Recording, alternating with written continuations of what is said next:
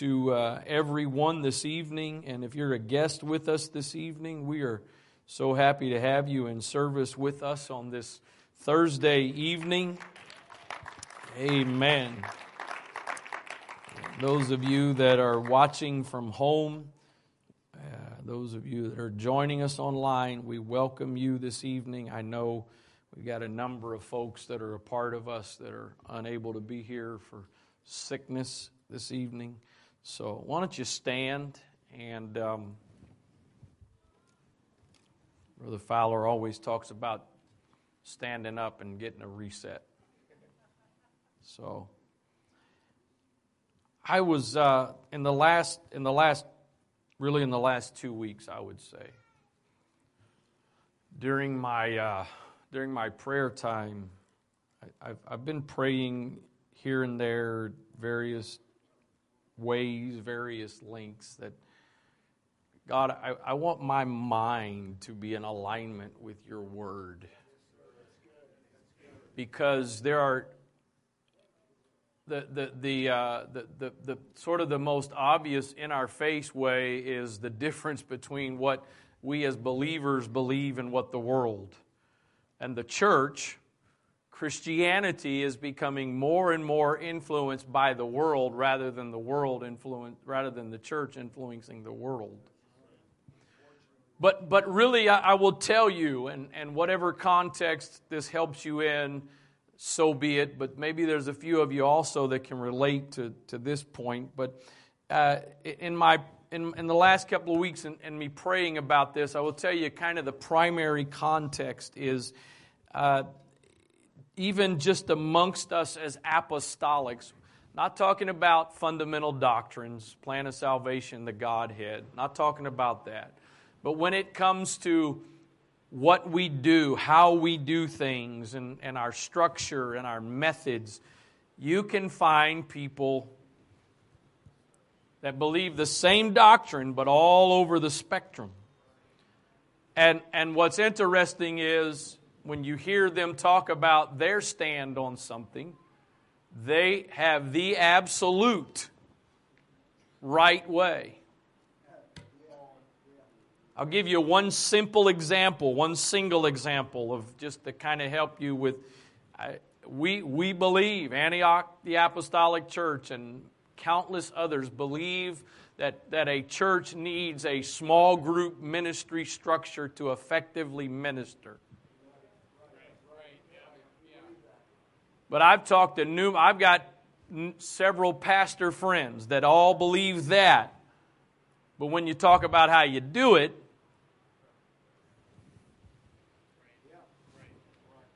And a lot of them sound like they have the way, the truth, and the life. And then somebody else, kind of on the opposite, has the way, the truth. And so at, at the end of the day, it's the Word that our, our minds, our beliefs have got to be aligned to. And, and so a couple of mornings ago, I, I was sitting and praying, and uh, uh, you know, now hear me. There, there's things that people did or were instructed to do in the Bible that they weren't supposed to make a doctrine out of those things, okay? So hear me please what I'm about to say. I'm not I am not suggesting to any of you that you should do this. I'm not telling you to go home and do this. I'm just telling you I've never done it before. I've done it twice in the last couple of days. I didn't do it this morning. I may never do it again. But as I was, I was sitting there praying, I just, it was a different one, but I grabbed my Bible at home and I just felt led to just kind of sit it on my head. Symbolically, really. To say, God, I want my mind to be in alignment with your word. I want my thoughts to be governed by your word. I, and, and the first morning that I did that, the verses that I'm about to read to you and the starting point is, is just quickened to my spirit, and I haven't really been able to get away from them since. Not that I was trying. So, Ephesians 3, verse 25. You're going to recognize these verses. Some of these verses are some of the go to verses on marriage stuff. But Paul says, Husbands, love your wives, even as Christ also loved the church and gave himself for it, that he might sanctify and cleanse it with the washing of water by the word. I want you to, you're going to notice this a couple other times tonight in the verses on the screen. I have put beside the word word, whether it's, I, I put the Greek word beside the word word. So logos or rhema. So you'll see here that he says that he might sanctify it and cleanse it by the washing of water by the word. And here the word is rhema. That he might present it to himself a glorious church, not having spot or wrinkle or any such thing, but, it, but that it should be holy and without blemish. The Amplified says, verse 26 this way So so that he might sanctify her, having cleansed her by the washing of water with the word. To make it belong to God, Christ, excuse me, the New Century Version, to make it belong to God. Christ used the word to make the church clean by washing it with water. And then the New Living Translation says, to make her holy and clean, washed by the cleansing of God's word. I want to talk to you tonight, and uh, we, we I don't know if this will go past tonight. If some of what I've been feeling throughout the day happens, it may go past tonight, which would be two weeks from tonight because next week is ladies' conference. But but I want to talk to you at least tonight for a little bit about washed by the word. Washed by the word. Father, thank you for this privilege and opportunity to gather together tonight. Thank you for these precious people, God, that are here tonight, those that are watching online right now, and I pray that you would speak to us tonight. I pray, God, that you would speak tonight. I don't, I don't want to just speak, God. I don't want to be the mouth. I just want to be the mouthpiece. I don't want to be the source. I don't want it to be my words, my thoughts, my ideas. I want to be a conduit for your word. I pray, God, that there would be a spirit of revelation that would rest upon us tonight. Revelation and understanding. Lord, that we might be able to continue to grow in grace and in the knowledge of you. Lord, let our hearts be good ground for the seed of your word tonight. In the name of Jesus Christ, in Jesus' name, amen. God bless you. You may be seated. I will try to explain this a little bit if some of you maybe don't get it offhand. But our hearts are cleansed by the blood. Our minds are cleansed by the word. Our hearts are cleansed by the blood. Our sin is washed away by the blood. But our minds are cleansed by the word. I don't, I don't have time this evening for those of you that may not be familiar with it. There's, I did a series several years back, The Battleground of the Mind. I, I don't have time to, to give you a whole explanation of the mind and the importance of the mind, what the mind is all about. Let me just simply say this for those of you that maybe aren't overly familiar the mind is not synonymous with your brain. In the biblical context, when it's talking about your mind, it's, it's not really talking about your brain. And, and, and the mind is an absolutely critical element that we have. Paul says that we are transformed, we are changed. How? By the renewing of what? Our minds. You can change if you change your mind, you're going to change your behavior, you're going to change your actions. So the, the mind, years ago, I think it may have been back in the 80s, I think it was under Reagan, if I'm not mistaken, the campaign for uh, the war on drugs was the mind is a terrible thing to waste. And you know what? That is an absolute biblical truth. The mind is a terrible thing to waste. And the sad thing is, many of us waste our minds, and we waste our minds because we do not deal properly with our minds. I believe that on a regular basis, the most common spiritual warfare that you and I deal with is not demons.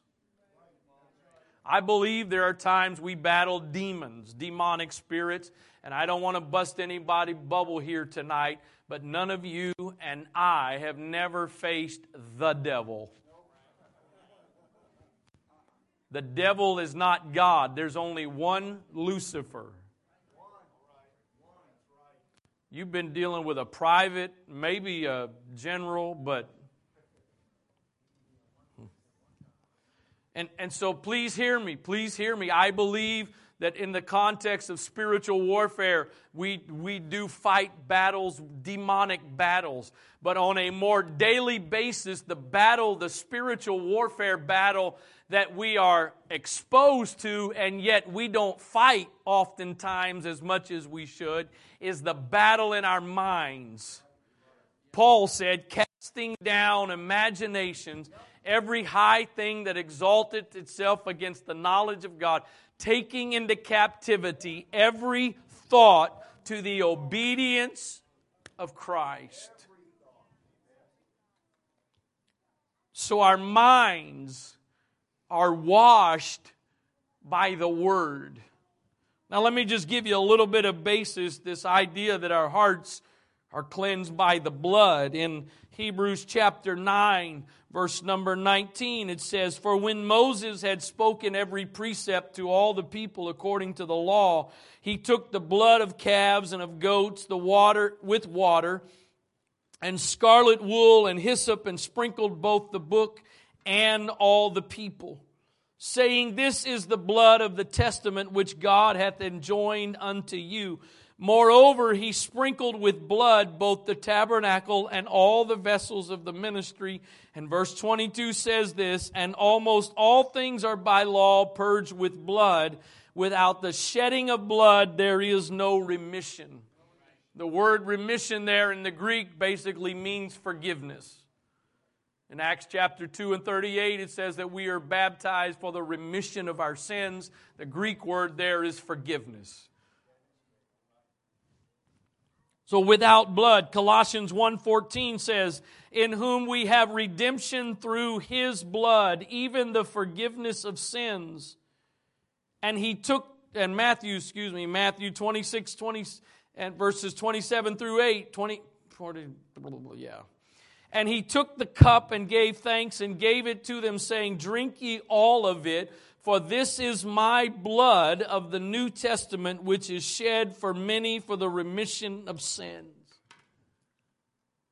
The washing of our hearts, the cleansing of our sins has got to be done by the blood of Jesus. Oh, precious is the flow that makes us white as snow. No other fount I know, nothing but the blood of Jesus. But there is something different we must do to have our minds washed and cleansed. And I was about to ask this in a different way. I will make it as a statement rather than a question. I sure hope you haven't just taken one shower in your lifetime. Kind of. I'm a I'm a I'm a minimum of one. There's some days two or three shower kind of guy.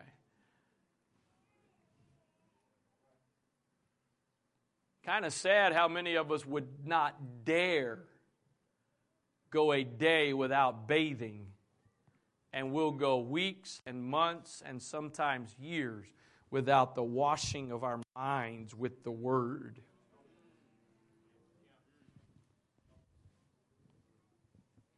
So our hearts are washed by the blood, our minds by the word. The psalmist said it this way. You're not going to find it in the exact terms that I'm referencing here, but the psalmist says in Psalm 119 and, 1 and 9, Wherewithal shall a young man cleanse his way?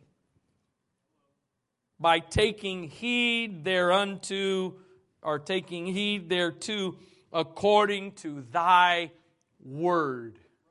That's being washed by the word. How do you, want to be clean as a young person, as a young man, a young woman, as an older man, an older woman? How do you do that? By taking heed to the word of God. Verse 11, Thy word have I hid in my heart that I might not sin against thee. Thy word. Thy word is a lamp unto my feet and a light unto my path. Second Corinthians chapter uh, that was that's in the wrong place. That was supposed to be at the end. The word, the word by the word. We are cleansed by the word. Not just by the preaching of the word. That is a part of how you get the word, but that's not. In fact, I think I'm going to say it this way that as a believer, as a child of God, this should not be the primary source of the word that you get. If the only scripture you're getting on a weekly basis is what you're hearing from the pulpit, you may not know this, and I don't mean this to sound any way that it, I guess, could sound in a negative way, but it's a more and more common thing for preachers to use less and less scripture.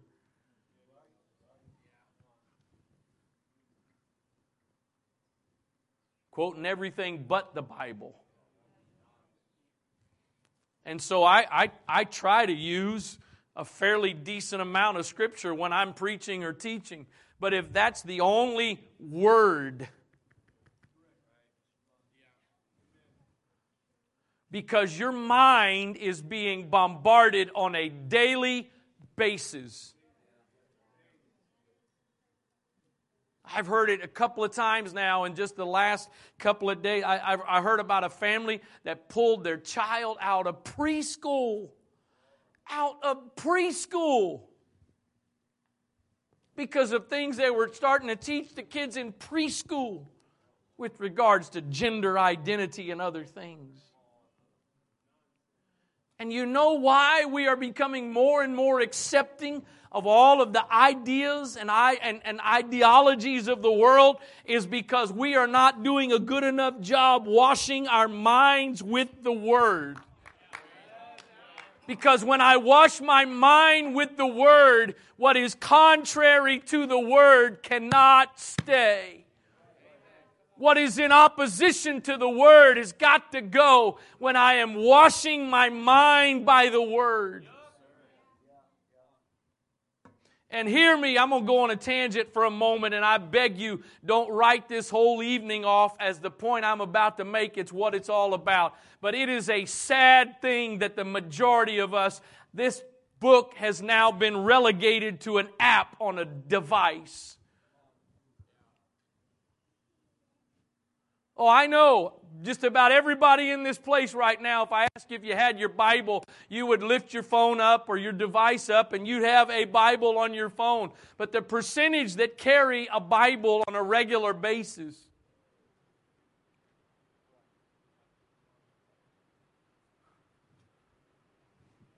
And you know what? I realized, I just realized something in the last couple of days.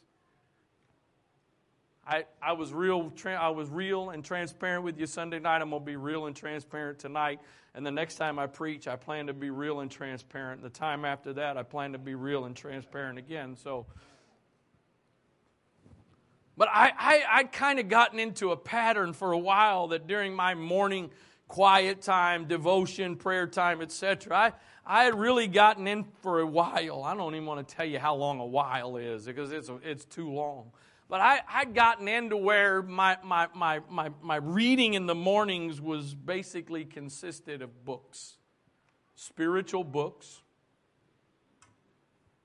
And I don't mean, no offense, I don't mean books that have been written in the last couple of years with all the flaky nonsense you get in them. I'm talking of books written by pastors and evangelists and preachers in the late 1800s, early 1900s that told it like it was, and it should be told still. And you know what? Some of my justification for that was, and, and it's one of the reasons I love to listen to preaching. Obviously, most weeks I'm preaching multiple times, but that's why I listen. I have something playing on my phone or on my computer in my office because I, I, I want to hear the word, and I also have learned different people. God shows different people different things, different perspectives. So part of my reasoning for, for doing so much reading of books was, well, I'm, I'm you know, it's going to stir up some other perspectives, and, and, and it has, and I've gotten a lot of great insights to things, and they some of those things have helped me start down my own path digging into stuff. But the bottom line is nothing can replace this. And the other thing, so what I did a couple of days ago, beginning of last week, you know what? It's, it's one thing if your Bible is on your iPad or you non apostolic people, whatever your tablet is. It's one thing if your device is sitting there and you haven't read the Bible today. Because I got to, how many of you, the first and foremost use of your phone or your, your, your tablet is the Bible? A couple of hands. The majority, I'm not saying the majority of us don't use it for that at times, but I don't, this is not, that's why when I, I, before I started, and I, most of you know this, I went for a while where all I brought to the pulpit was my iPad. And there's a lot, I'm not here judging other, please, I'm not here, I'm just, when I start, because it's one thing when you're preaching and you go to make a point about the Word of God and you're holding this up. Man, that's my e. This has got my email. This has got my calendar. This has got.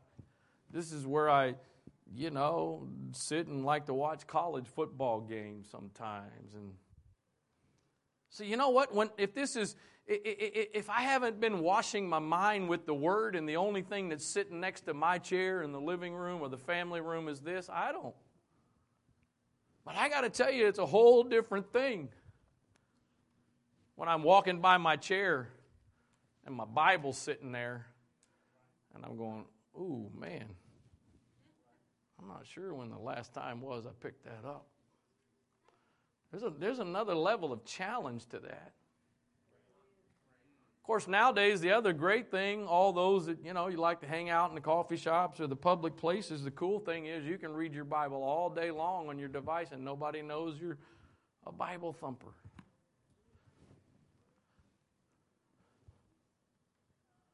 I was, for better or worse, and I know some of you, I know you, and you're going to say it's for better, so I'm going to listen to you. But I, I was, I was in a conversation just a couple days ago, just this week, where somebody was, in a very positive way, I walked away challenged by how much we keep sort of watering everything down. Only problem is, show me one message the world has that they're watering down. They are in our face. They're in everybody's face. They're in it more than ever before.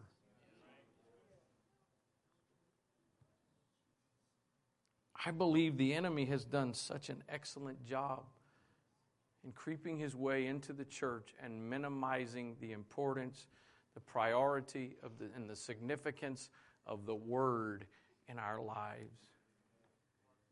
You are not washed Your mind is not washed by the podcasts you listen to. Your mind is not washed by the books you read. Your mind is only washed by the Word. The good news is your mind can be washed by the Word, but it's only washed by the Word. The, the, the, the, word, I know this is nothing most of you don't know, but just I want, I want you to have some context here. The, the word filter, the definition of the word filter, as a noun, it is a porous article of or mass as of paper or sand through which a gas or liquid is passed to separate out matter in suspension. As a verb, it means to subject the action of a filter, to remove by means of a filter, to pass or move through, or as if through a filter. Solomon said that we are to guard our hearts because out of it are the issues of life. And so there's two ways. I think probably just about everybody in this place knows this tonight, but there's two ways that stuff gets into our, heart. What is that? Our eyes and our ears. That is the access to our heart. And, and in the context, if I could use it tonight in this way, in the context of this message, that's how, that's, that's how stuff gets into our mind, our eyes, and our ears. And so Solomon says, guard it because whatever gets in is going to affect what comes out. And, and the problem is this if you don't listen, watch, read with a filter on, you are in grave danger.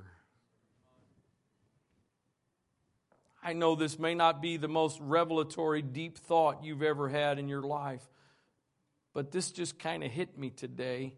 The Word of God, the Bible, the Word of God, is the only, the only thing we take in that does not have to be filtered. This book is the absolute only thing. And here I'm saying only, and if some of you are thinking there's a couple things I'm leaving out, I'm going to make sure in a minute you understand. This is the only thing that I don't need and should not have a filter on. Heaven is confirming. This is the only thing if there is anything outside of this that gets in through your eyes and ears that you don't have it filtered, you are, you are opening yourself up. Including what I'm doing here tonight. Because I'm not God.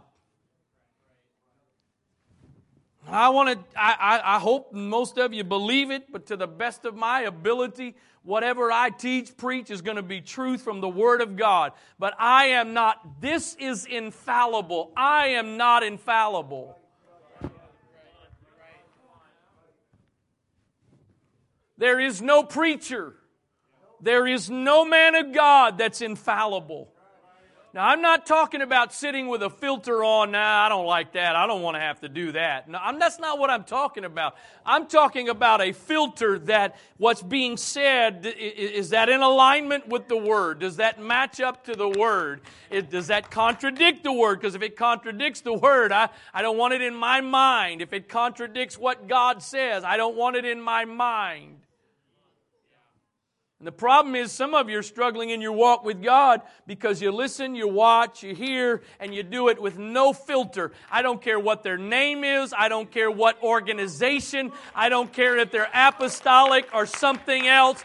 If they're a human being, you need a filter to make sure that it's in alignment with the Word of God. And I, I just kind of hit me today. Part of the problem is all that, all those books, good books, great stuff, but I have to, I have to be on guard.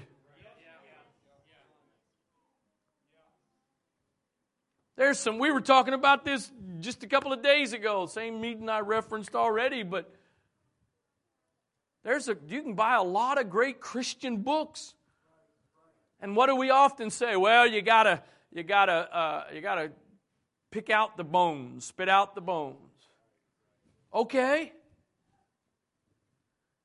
And you can, you can, you can find some good stuff, but if you're This is the only thing that I can open myself up wide open to. And I don't have to sit there and try, because whatever is in this book is truth. It's the only truth. And every other truth has got to be measured by this truth. And so, whatever's getting in my mind every now and then, every now and then, being at least on a daily basis, I want my mind to be washed by the Word of God so that every impure thing gets washed out. I'm not just talking about false doctrine. I'm talking about the lies of the enemy and fear and accusation that gets in your mind. And it is the Word, it is supposed to wash your mind. Jesus, Jesus himself, when tempted by the enemy and by Satan in the wilderness, he didn't just say, Get away, leave me alone. He didn't just say, No, I'm not going to do that. What did he say? Most of you know what he said. It is written. Cast yourself down and, and, and, and, and you know, the angels are, no, sorry, that, that's washed. You ain't using that the right way. You're not saying that the right way. That's been washed.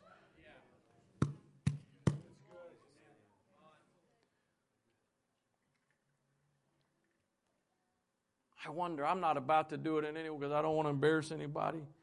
I don't mind I don't mind if I make somebody mad as long as it provokes you to do something. I'm not here to embarrass anybody, but I wonder. I wonder how many, I wonder what percentage of people in this place this evening have a consistent practice of washing your mind with the Word. Not watching, listening to messages online. Not, I mean, with this, just you and Jesus.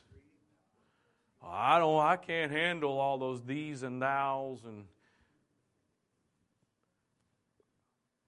30 years ago, that'd have been an excuse. I still have sitting in, in, in, my office on my shelf as a keepsake an amplified Bible that I had back in the 90s, I think is when I got it. Because back then,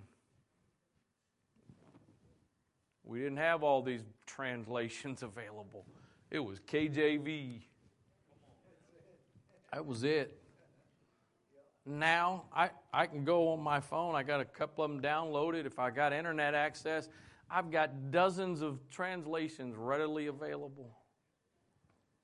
I'm going to tell you this the, the King James Version is not divinely inspired.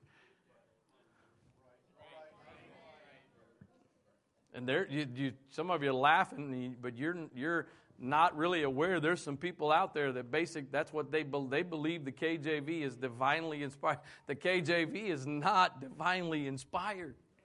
It does seem to be about as close, I think, as what most of us have access to to the original. But it's not divinely. And if you, what I love sometimes through the years, and some of y'all, there's a name I know that's about to come to some of your minds same name that I'm thinking of. Pre service prayer, you'd hear them praying. They prayed in perfect King James English. And you're like, do you really think that's the way God talks? So you know what? That there's no excuse now. Well, I, I don't. Okay, all right. I think you got to be careful because there. I've, I've shared it at times in the past. There's some things in some translations I found where they've changed some things, they've taken out some word. I get all that. I get all that. But you know what? There, there's some great translations out there that use pretty much modern day language. And at the end of the day, now years ago, this is another thing. I remember years ago, we I had I, I don't think I hardly ever used it, but I had a big old case of the Bible on CD. And I'm pretty sure it was read by James Earl Jones. Can't nobody read the Bible like James Earl Jones. The only problem is when James Gerald Jones reads the Bible, you just want to go to sleep, not because you're bored, it just soothes the soul. Now, on my free Bible app, I can tap on a little speaker and it'll read it for me. So I'm not here tonight making a, making a big issue of whether or not you wash your mind by the word that's written on the pages or by the word being read to you by somebody else. But the only way you're going to wash your mind is by the word. By the word. Thy word is the lamp to my feet and the light to my path.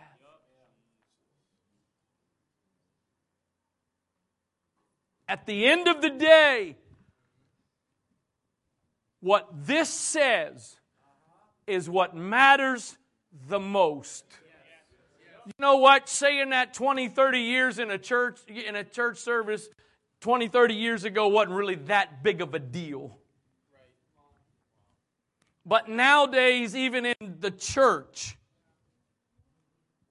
it's no longer an accepted fact that this is the be all and end all. But it is. You know, you, any of you around here, I, I oftentimes when I'm teaching and preaching, I, I use some commentaries. I'll read commentaries to give some explanation and flavor. But at the end of the day, it's the book. It's what the book says. Not what somebody else says about it. It's what the book says. And those of you that are battling with some things in your mind, and, and I'm not just talking about doctrinally. Some of you battling with fear because you're not washing your mind, you're contaminating your mind. I, I keep I keep saying it different times in different ways and, and, and I'm really not being facetious or, or half hearted with you. Some of you, number one, need to get off of social media, and some others of you need to get off Mr. Google.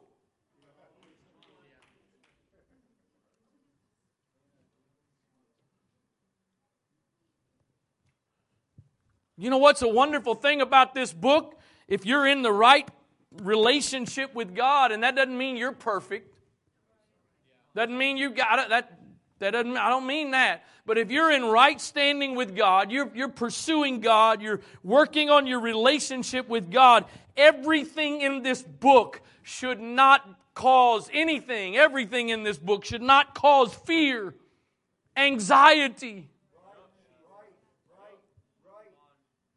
Should not. God is not the author of fear. He's not the author of confusion. God has not given us the spirit of fear, but of love and of power and of a sound mind.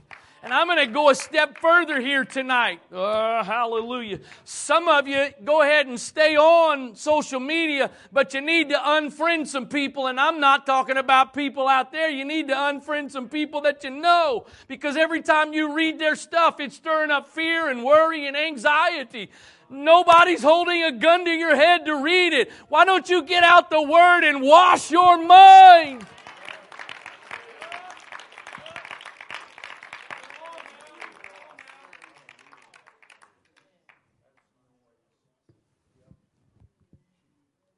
Dealt with it two years ago. When I guess maybe it was it last year when the vaccine started really coming out, being pushed and all that. We got vaxed and non-vaxed. As as Brother Hemus would say, we've got jabbed and non-jabbed. And you know what? I've done, I, I respect either side. I respect either one. But I'm going to tell you, I've been a little bit concerned for some of the unjabbed, or excuse me, for some of the jabbed, sorry. Because you got brothers and sisters that are just fanning the flame of fear. Brother Shelton said it. I'm pretty sure he said way more than this, so I don't think I'm saying anything that's. I heard him say it several times. At whatever point he ended up needing or deciding to get vaxxed, he was going to believe that whatever was in that syringe was just going to turn into saline solution.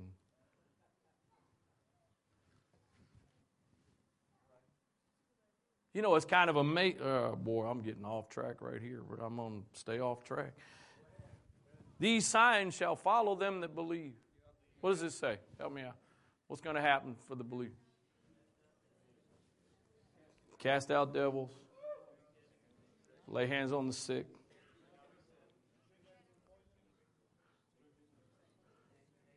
If you do, drink anything poison.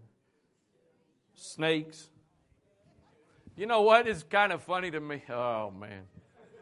It's kind of funny to me. People always want to know when's the last time you cast out a devil? Why don't you, next time somebody asks you that, why don't you respond and say, when's the last time you picked up a snake? I believe in casting out devils, but it's kind of funny how we. When's the last time you went and got the strychnine out and drank poison? Of course not. We don't But you know what? Oh, Lord, please let everything coming out of this mouth be washed by the word.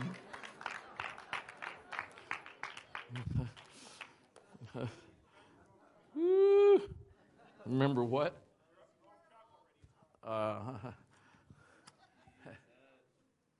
how about that part in there? If you drink any deadly thing shall not hurt you. I, I, don't, I don't, I guess they got them other places, but the places I've always heard, at least the stereotype is, is that in West Virginia, they got them snake handling churches. Literally, where they bring them out and, I, you know what? I this past this or throughout this year, we've had two snakes, and everybody that's seen them, it's some kind of consolation that it's well, they're not poisonous. I don't care. It is a snake. And a snake is a snake. I don't want anything more to do with a non poisonous than I do. That's, oh my Lord, that's, oh Oh, Lord. I wonder if our problem is we don't really have any natural physical snake handlers.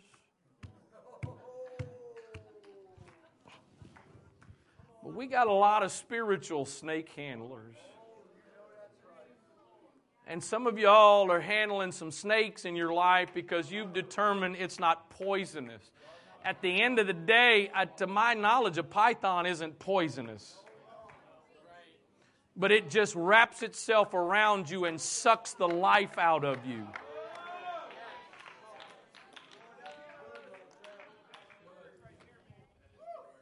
Drink any deadly thing and it shall not hurt you. I got to tell you, unless you are a multimillionaire and can go buy your Lord, please, if this is not the word, well, I know it's true, but if it's not what.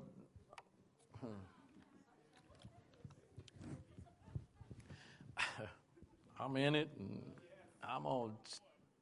Ain't got no choice. unless, unless you got the money to go buy your own farm, raise your own cattle, your own chicken, plant your own crops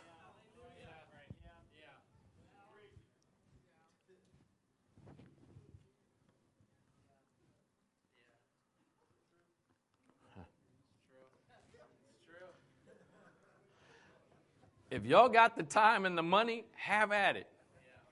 All I know is this Safeway is right there. I don't have a farm. I don't have enough land for a farm. I ain't interested in raising no chickens or nothing else. I'm going to make some of you mad probably, but I hope I help some of you other ones get a little victory tonight. I'm going to walk in there. I'm going to pick out the chicken that's available if we're doing chicken tonight. And I'm going to pray over it before I eat it. And I'm going to trust that there's any deadly thing in there. I'm not trying to be ignorant, but it's 2022 and we don't live on farms like we used to and we don't do our own thing and we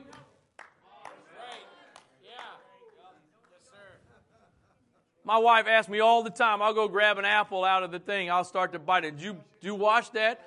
No. I wiped it on my shirt. You know what they. I'm 50 years old. I'm in fairly decent health.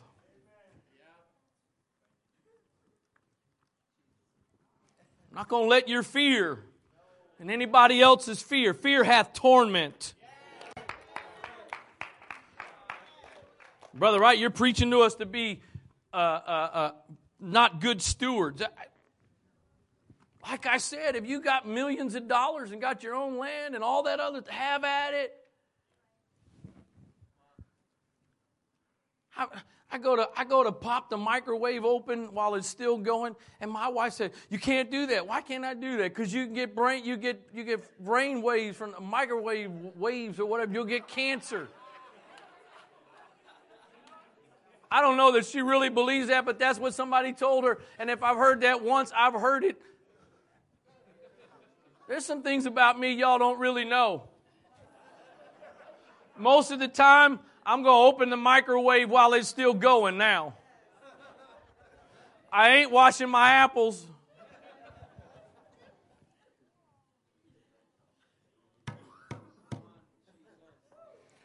Well, the research, the research, why, oh Lord, this was, to say this was not in the notes and not where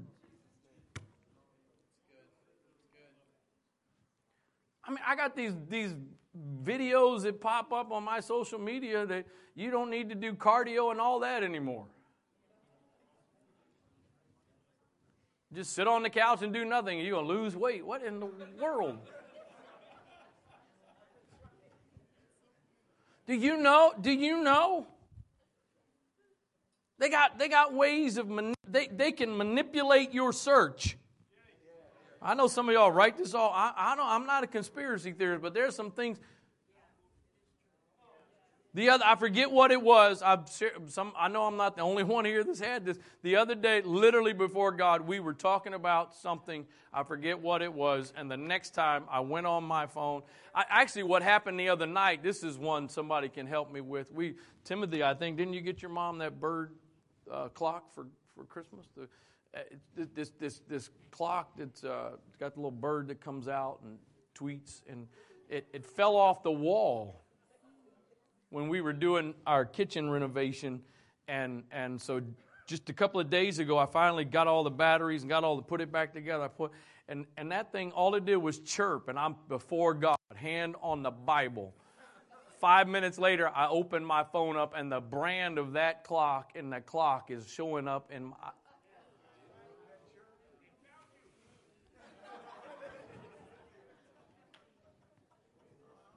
You ever notice when you type in a search, you get recommended searches? I, have told this before. I'm going to tell it again. I got to hurry. Um, I, told this a couple. I've told this before, but probably 10, 12 years ago. Discovered what I thought was some kind of an issue in my body. The first time I've done it a couple times since, but I've stopped. So I went and got on Google. And I found out I had days left. And I really thought I had days left. I'm being I'm not joking. It's funny now, but it wasn't funny then. It wasn't funny then because a couple of days after I found out from Google that I was dying, my wife and I were kind of at odds a little bit. And so finally I'm like, well, here's the problem. Here's what you don't know. I'm not making this, I wish I was making this up. I'm not making this up. I have got this issue, and I've been trying to keep it from you for the last couple of days.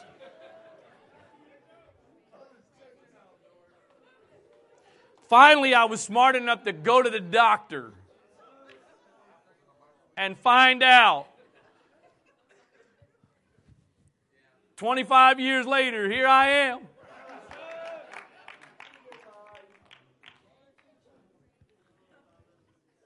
Washed by the word. Washed. I want my thoughts in every aspect, not just when it comes to spiritual things. Show me where God is only interested in the spiritual box of your life. Every aspect. I want my mind to be washed by the Word, the Word, not a word, the Word. Listen to what Jesus says in John 15, verse number 1 I am the true vine, and my Father is the husbandman. Every branch in me that bringeth not fruit, that beareth not fruit, he taketh away, and every branch that beareth fruit, he purgeth it, that it may bring forth more fruit. How many of you were, were old enough, uh, back it up, how many of you were old enough to remember Y2K?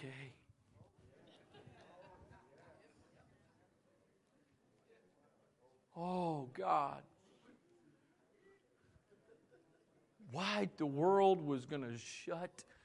Do you know how many people spent weeks and months in torment and fear, convinced. I know people that stocked up and prepared and had everything ready for Y2K because it was all over with. And here we are, Y222, Y222 something.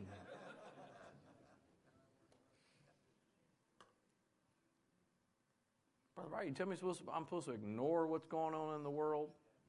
Why not? Where else is it getting you?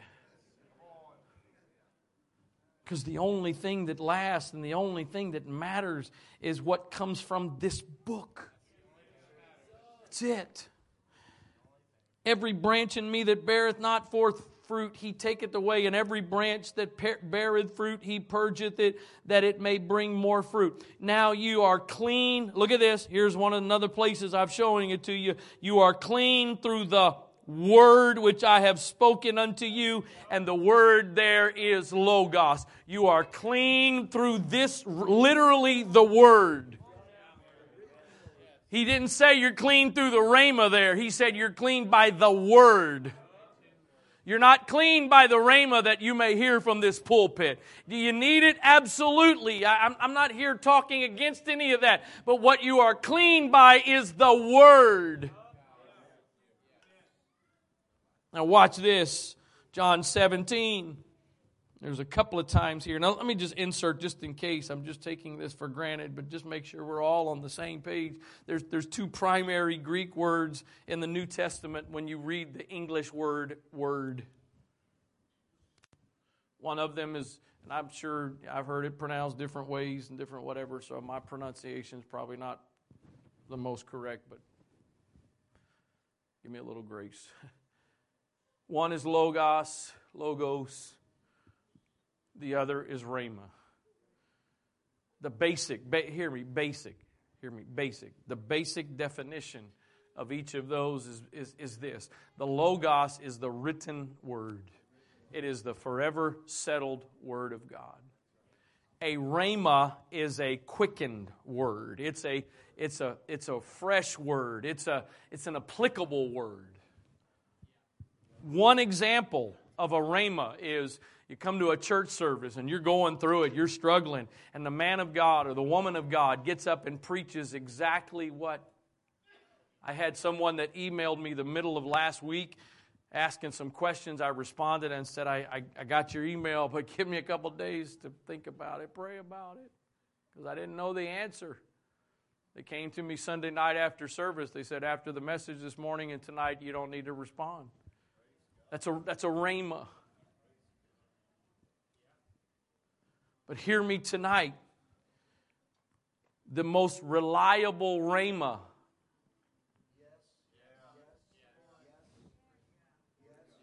is right here. The most reliable rhema is right here. Is there anybody that you have you you have the desire you this you feel that God I just I, I want you to talk to me more. I want you to speak to me more. Anybody?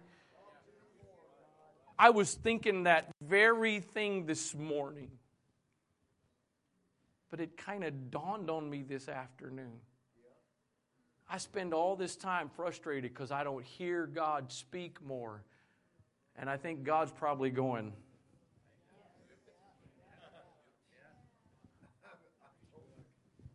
I, I, I, know, I am pretty sure that I could have and should have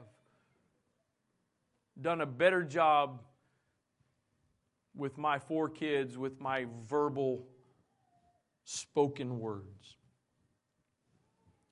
I, I don't, I, if you judge me by a church service and you think that's who I am, you have no idea. I can sit all day long, never say a word, and be very happy to do so. And so I, I, I gotta, I gotta, I, I, don't, I don't just.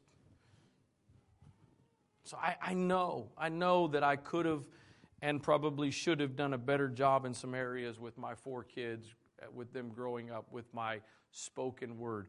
But there was also an intentional part of me because I don't know about you, but I don't always remember everything somebody said. I've had some people tell me some very sweet, encouraging, important things, and for the life of me, I don't remember what it was. But if I've been given a card or a letter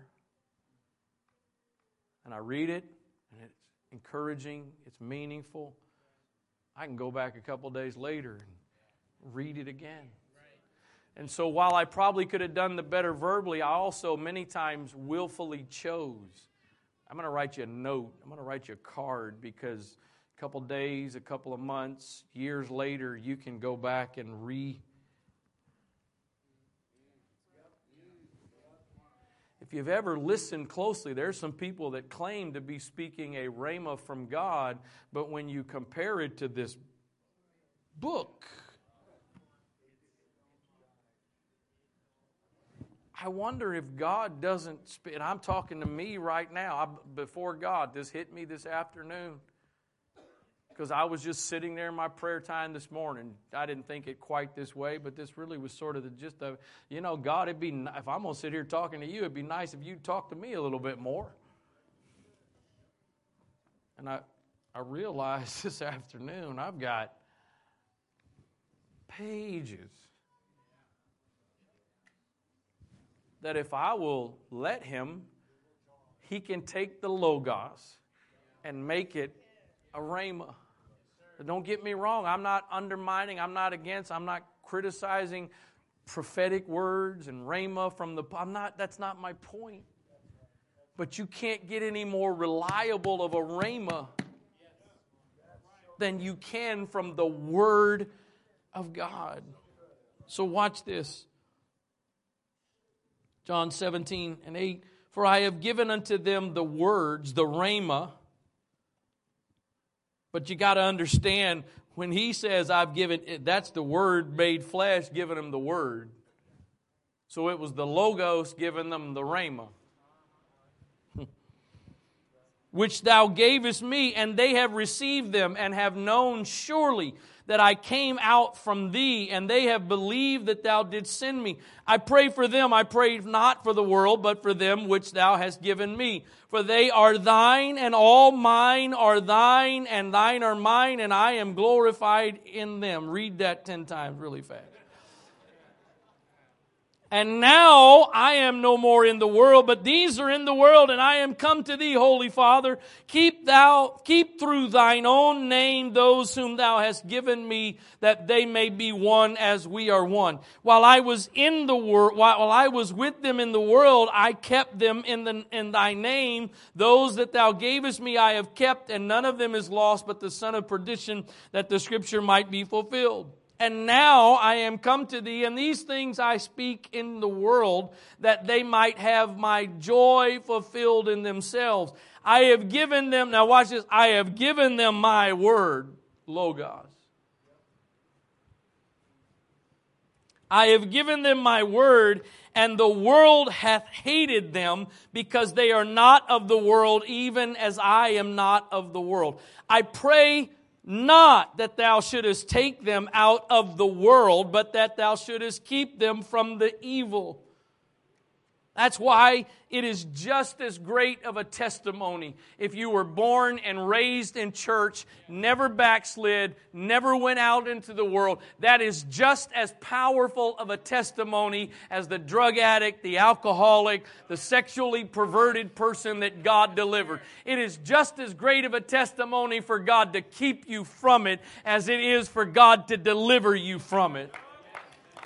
I don't pray that you take them out of the world, but keep them from the evil that is in the world. They are not of the world, even as I am not of the world. Now, watch this.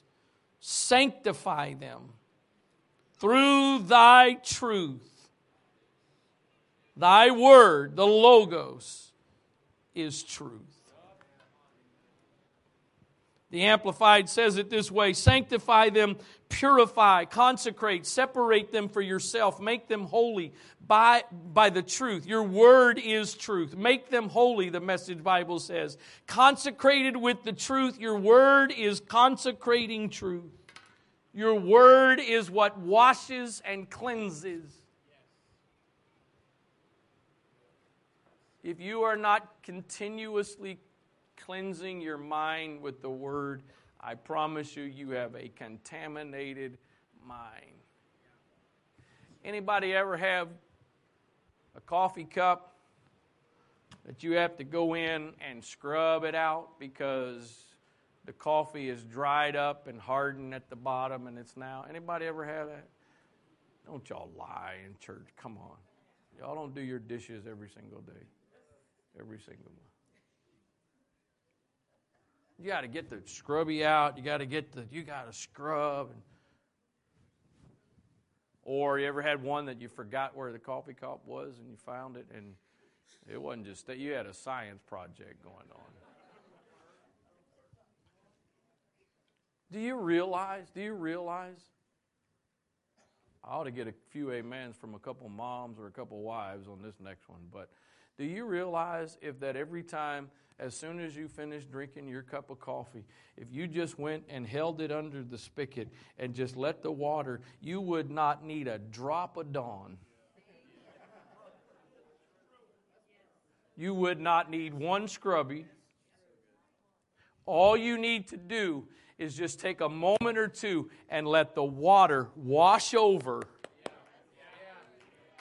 because if you do it in the moment, that doesn't have time to get turned into stains and everything else. All it takes is just a little bit of water flowing. I wonder if the reason every now and then we got to fast and pray for a couple days to renew our minds because we're not just on a regular basis letting the Word wash and cleanse. It's a lot easier to get it all cleaned out once a day than it is every now and then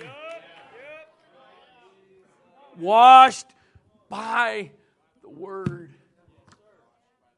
Can I tell you tonight, I really believe. I've been preaching, uh, first time I preached, I was 16. I started preaching with some regularity at 18. I'm about to be, I was, I was all amped up about turning 50. Where did 50 go? Next week I'm 51. What in the world?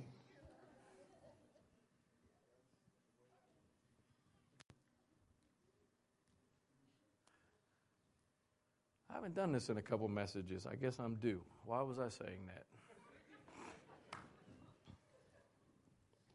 Oh, I know. 15 plus years now, I've been teaching, preaching most weeks, three times a week. Can I tell you tonight? I truly believe that out of every message I've ever preached, out of anything I've ever taught, this tonight is one of the most important things that I have ever taught or preached. The enemy has worked overtime for years now, minimizing the Word of God. Trying to be whatever here. I've, I've referenced a couple of books that I've been listening to, and, and, and, and the one, not the God Smuggler book, the other one. If the, if the author was just some secular business, leadership, whatever guru, okay. But I've, I've been, I don't even know, there's a couple reasons I think why I've continued listening some with the filter on. Because there's a few challenging principles and but I think I keep listening because I keep getting made mad because this guy he he he it's I mean he states it from the beginning and he references numerous times throughout that he's a pastor has been a mega church pastor and and all of these different philosophers and all these other things that he so often references if you were some secular author okay but the most important thing is what does what does the word say? And I, I wonder how many things, I wonder how many things we've got that are getting more and more of a hold in our lives because we are not individually, personally washing our minds with the Word. And the bottom line is this there is some amazing stuff. I've just in my recommitment these last couple of weeks of going back to making the Bible my first priority and then reading the other stuff later. I've been read, reading through Corinthians. Wow. Just finished up Galatians today. Wow, that, that verse that was out of order here. Let's listen. I'm closing with this. 2 Corinthians 7, verse 1, the end of chapter 6 is come out from among them, be you separate, I'll be a father, all that great stuff. It, it, listen to what he says in verse 1 Having therefore these promises, Dearly beloved, let us cleanse ourselves from all filthiness of the flesh and spirit, perfecting holiness in the fear of God. No, notice the motivation there. Cleanse yourselves from all filthiness of the flesh and spirit, not because if you don't, God's going to come down with a hammer on your head. Paul's saying, I'm appealing to you because of these promises.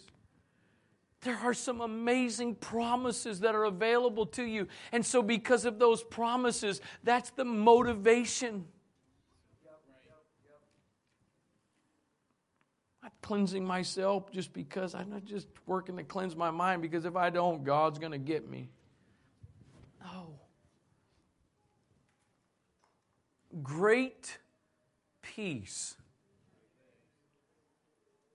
have they that love thy law, and nothing shall offend them. Is it possible that in the context of this message tonight, the reason that nothing shall offend them is because if you love the law, it is constantly washing over your mind, and therefore grudges and bitterness and unforgiveness doesn't have a chance to take root?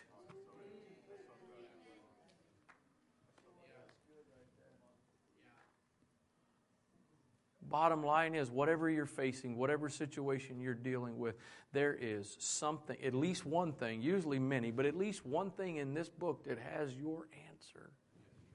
That is true. May not always be the answer you want. Thy word. Thy word.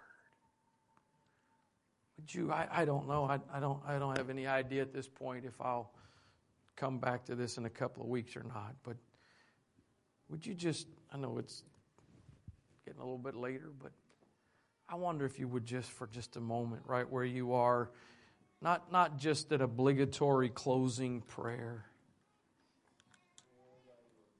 But here, here's what I want you. You know, it, it's so important that whatever issues and stuff we're dealing with, the goal is to get to the root.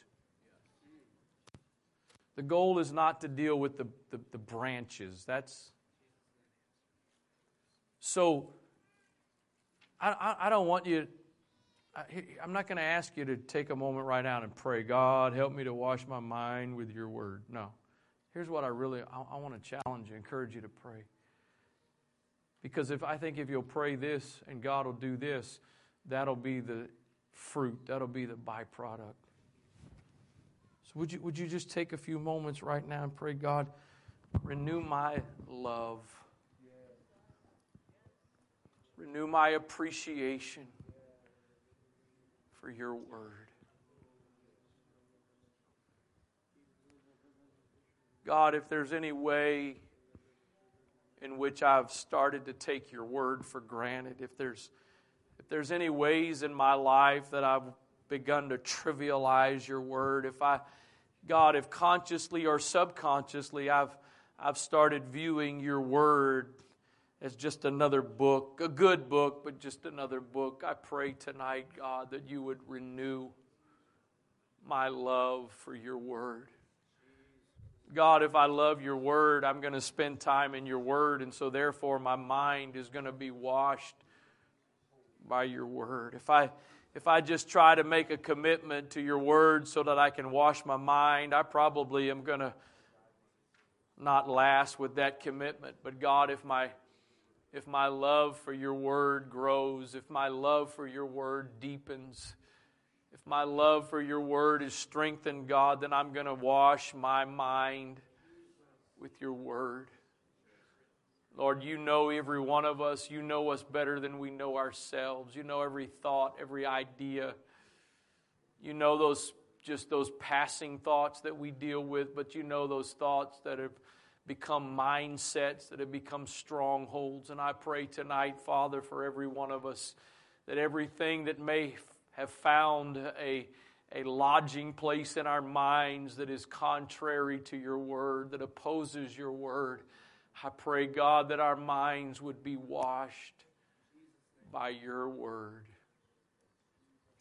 In the name of the Lord Jesus Christ, God, help us to hide your word in our hearts, not as a religious exercise, not as a religious ritual, not out of obligation or duty, but because it, it is what sanctifies us. Your word, truth sanctifies us, and your word is truth.